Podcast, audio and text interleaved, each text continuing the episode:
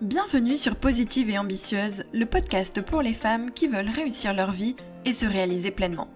Je m'appelle Audrey Martinez, je suis auteure, entrepreneur et créatrice de contenu.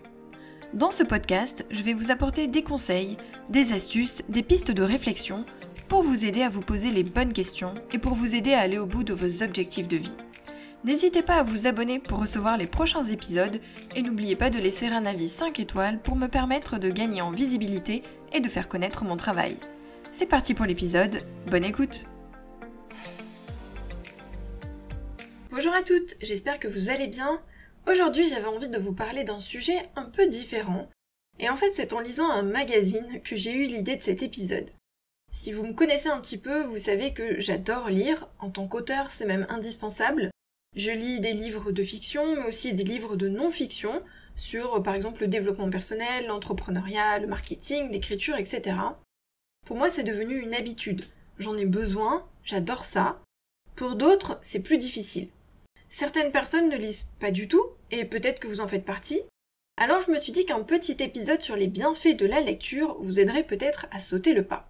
Il y a plusieurs raisons pour lesquelles on ne lit pas. Par exemple, on n'aime pas lire. Certaines personnes sont vraiment certaines de ne pas aimer lire, de ne pas aimer cette activité. Je pense qu'il faut quand même essayer avant de décréter qu'on n'aime pas. Parce que il est possible que vous n'aimiez pas lire il y a un moment, mais que ça ait évolué avec le temps, parce que ce qui était vrai avant ne l'est peut-être plus maintenant. C'est comme quand on dit qu'on n'aime pas les épinards, peut-être qu'on les aimait pas quand on avait 15 ans et qu'à 25 ans, bah, finalement, on se découvre une passion pour les épinards. Le fait est qu'il faut surtout trouver euh, quelque chose qui nous plaît, un domaine qui nous plaît, pour pouvoir nous plonger dans des livres. Deuxième raison, on n'a pas le temps. Il y a plein de personnes qui vont dire bah moi j'ai pas le temps de lire parce que bah j'ai un travail, j'ai des activités, j'ai des enfants, j'ai un mari, etc. Bon, c'est une fausse excuse parce que clairement on peut toujours trouver le temps de lire un petit peu si on le souhaite vraiment, même quelques minutes par jour, dans les transports en commun, euh, dans son bain, quand on est en vacances, avant de se coucher, il y a toujours moyen de trouver quelques minutes pour avancer dans un roman. On peut se dire aussi qu'on a des goûts difficiles. Alors, d'accord, je peux le comprendre, mon compagnon fait partie de ces gens-là, il a des goûts très difficiles en matière de lecture, mais je me dis qu'avec la quantité de livres qui sont disponibles aujourd'hui, on peut quand même trouver assez facilement ce qui nous convient, il faut juste se donner la peine de fouiner un petit peu ou de demander conseil. Quatrième raison, c'est cher. Alors là, je vous arrête tout de suite, pas forcément. Parce qu'il y a plein de solutions. Alors oui, il y a des livres chers, notamment si vous partez sur des auteurs très connus, mais on peut aussi se reporter sur des livres d'occasion, des livres qu'on nous aurait prêtés, des livres numériques, des livres de poche. On peut aussi trouver son bonheur dans des boîtes à livres, dans les médiathèques ou les bibliothèques. Il y a aussi une multitude de livres gratuits, de livres numériques gratuits en ligne. Dernière raison, on n'a pas de place pour stocker ces livres. Alors je suis d'accord, ça peut être vrai aussi, mais là encore, c'est une excuse puisque avec les boîtes à livres, on peut facilement déposer des livres, on peut aussi les donner, on peut en emprunter et donc devoir les rendre ensuite. On peut se rabattre sur les livres numériques ou encore des livres audio. Maintenant qu'on a balayé euh, les excuses, voyons les bienfaits. Il faut savoir que plus d'un Français sur trois ne lit jamais ou lit moins de 4 livres dans l'année. C'est évidemment largement insuffisant parce que la lecture, il faut le savoir, est excellente pour la santé et notamment pour le cerveau. Grâce au progrès euh, de la science et de la médecine, on a désormais une petite idée de ce qui se passe dans le cerveau d'une personne qui lit. Quand on lit, ça demande un minimum d'attention et de concentration. Le cerveau augmente donc son activité, c'est mécanique. Et le meilleur moyen de l'entretenir, notre cerveau, c'est de le faire fonctionner. Donc la lecture est un excellent moyen de le maintenir en alerte. Plusieurs expériences ont montré qu'une fois que vous avez refermé un livre, votre cerveau, lui, en fait, il continue sur sa lancée. On garde en tête ce qu'on vient de lire et ça fait fonctionner l'imagination.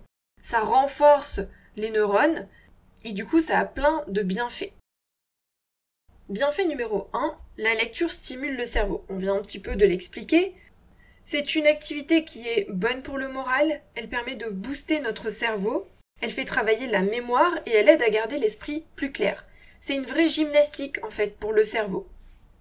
Bienfait numéro 2, la lecture réduit les risques d'Alzheimer. Il y a une étude qui a été publiée en 2001, une étude américaine, qui rapporte que les personnes qui s'adonnent à certaines activités intellectuelles, comme les puzzles, les échecs ou encore la lecture, seraient 2,5% moins susceptibles que les autres de développer la maladie d'Alzheimer ou une démence. Les chercheurs pensent que le cerveau fonctionne comme n'importe quel autre organe du corps et qu'il a simplement besoin d'être stimulé pour ne pas s'user trop vite. Tout comme une activité physique renforce le cœur, les muscles ou les os, une activité intellectuelle renforce le cerveau et l'aide à lutter contre des maladies. Bienfait numéro 3, la lecture rend empathique. Il semblerait que lire de la fiction, et spécifiquement de la fiction, permet de développer un côté altruiste. Tout simplement parce que les histoires de fiction plongent le lecteur dans des émotions et les pensées des personnages. Et donc on se met plus facilement à la place des autres, on apprend à mieux les comprendre et donc on développe une réponse émotionnelle et notre empathie. Bienfait numéro 4, la lecture réduit le stress. On en parle souvent et ça a été confirmé par une étude menée par l'université de Sussex en 2009. Lorsque nous lisons, notre esprit est obligé de se concentrer sur ce qui est écrit. Donc on oublie pour un temps nos soucis et les tensions qui étaient apparues euh, dans notre corps au cours de la journée ou de la semaine. Il semblerait que la lecture permette de réduire le stress de 68%. C'est mieux que la musique, 61%, ou une tasse de thé, 54%. Donc se perdre dans un livre permettrait une vraie relaxation. Peu importe le livre qu'on choisit, le fait d'être absorbé par l'histoire nous permet d'échapper à nos soucis et au monde réel. Bienfait numéro 5, la lecture aide à mieux dormir. Si vous avez du mal à trouver le sommeil, le mieux est encore de lire avant d'éteindre la lumière. En fait, lire le soir, c'est instaurer un rituel. C'est un signal qui est envoyé au corps et au cerveau pour lui faire comprendre qu'il est temps de se reposer. Attention, ça ne marche pas pour les lectures sur ordinateur, tablette ou smartphone, on parle bien d'un livre papier. Bienfait numéro 6, la lecture contribue au développement du vocabulaire. Plus on lit, plus on enrichit son vocabulaire. C'est logique. Et si on parle de littérature jeunesse, il semblerait que euh, les enfants qui lisent sont exposés à 50% de mots en plus que lorsqu'ils regardent une émission de télévision. Donc pour un petit lecteur ou pour un jeune lecteur, ça va vraiment développer le vocabulaire, l'intelligence, la réflexion. Ça a plein de bienfaits. Bienfait numéro 7, ça améliore les connaissances. Bah forcément, quand on lit, on remplit son cerveau de nouvelles informations, on apprend des choses, et évidemment, on ne sait jamais quand elles nous seront utiles, il y a peut-être des choses qu'on n'utilisera jamais, mais quelque part on les retient, notre cerveau les enregistre et du coup on est mieux équipé. Bienfait numéro 8, ça améliore la mémoire. Pour bien comprendre un livre, on doit se rappeler d'une multitude d'informations. Les personnages, leur passé, leurs intentions, leur vécu, les actions secondaires, les dialogues, les descriptions, donc ça représente beaucoup d'informations à retenir. Mais le cerveau est un organe qui est capable de retenir cette multitude d'informations, il a une aisance pour cela, et le plus épatant, c'est que à chaque fois que le cerveau forme une nouvelle mémoire, on crée de nouvelles synapses, c'est-à-dire des zones de contact entre les neurones. Donc on solidifie ce qui existe déjà dans notre cerveau. Donc en gros, lire permet d'améliorer notre mémoire. Bienfait numéro 9, on améliore notre rédaction. Parce que forcément, mieux écrire va de pair avec enrichir son vocabulaire et donc avec lire beaucoup. Donc lire de bons livres, évidemment, hein, il ne faut pas lire euh, quelque chose qui est très mal écrit, mais lire un bon livre va avoir un effet sur notre propre style de rédaction. Observer la cadence, la fluidité, le style d'autres auteurs va inévitablement influencer notre propre manière d'écrire. Bienfait numéro 10, vivre plus longtemps. Là encore, il y a des scientifiques qui se sont penchés sur la question et l'université de Yale a euh, mené une étude qui a révélé que lire plus de 3h30 par semaine permet de prolonger l'espérance de vie de plus de 20% sur 12 ans, parce que la lecture stimule notre cerveau. Mais attention, ils nous disent aussi que toutes les lectures ne se valent pas, et que pour profiter au maximum des avantages de la lecture, il faut lire des romans plutôt, donc des romans de fiction, plutôt que des journaux ou des magazines. Bienfait numéro 11, la lecture nous offre des vacances, nous permet de nous divertir et de se faire plaisir.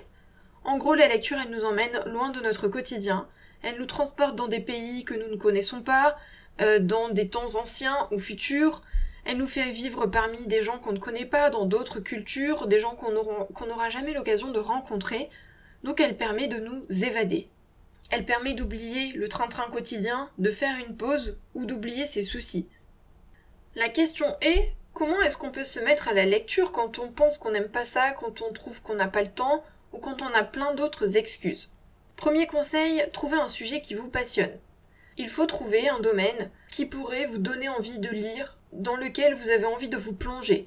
Développement personnel, fantastique, autobiographie, documentaire, historique, il y a vraiment un large choix. Deuxième conseil, se réserver un moment. Il ne faut pas attendre d'avoir rien d'autre de mieux à faire pour lire. Il faut vraiment créer un créneau dans son emploi du temps et dédier un moment dans sa journée à la lecture ou dans sa semaine si vous ne pouvez pas lire tous les jours. Par exemple, on l'a dit tout à l'heure, le soir avant de se coucher. Troisième conseil, choisir un lieu approprié.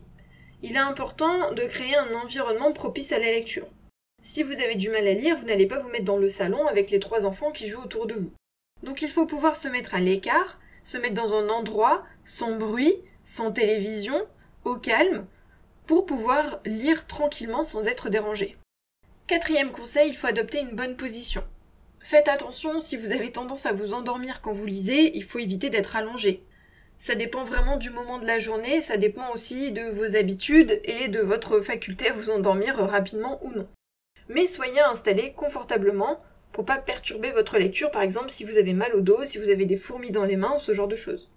Cinquième conseil, concilier la lecture d'un livre avec l'accomplissement d'un objectif.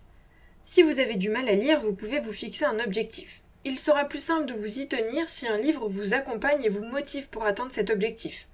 Donc en gros, Prenez le livre comme un outil pour vous aider à accomplir un objectif dans votre vie, que ce soit en rapport avec, je sais pas moi, une langue étrangère, une époque que vous avez envie de, connaître, vous renseigner sur l'Antiquité ou faire du sport. Dernier conseil, avancez à votre rythme. Si vous n'avez pas l'habitude de lire, il y a peut-être des jours où vous allez lire beaucoup, d'autres jours où vous allez lire très peu, des jours où vous ne lirez pas du tout. Ce n'est pas grave, l'important c'est d'être régulière. Donc tant que vous avancez dans votre livre, tout va bien vous garderez de la motivation. Le but étant de ne pas s'arrêter de lire par exemple en plein milieu du bouquin pendant 4 jours, 5 jours, 6 jours, au risque en plus d'oublier une partie de l'intrigue, mais bien de lire régulièrement. On recommande souvent pour les débutants de commencer avec des livres qui se lisent facilement et des livres assez courts. C'est-à-dire qu'on prend des petits bouquins de 100, 200, 300 pages et on ne prend pas un gros pavé de 600 pages pour commencer. J'espère que ces quelques conseils vous aideront à vous mettre à la lecture. La lecture a vraiment énormément de bienfaits, énormément de d'effets positifs sur le corps et sur l'esprit. Donc c'est quand même dommage de s'en passer. Ça peut vraiment nous apporter beaucoup. Donc n'hésitez pas à vous plonger dans un bon bouquin. Et puis nous, on se retrouve la semaine prochaine pour un nouvel épisode. Bye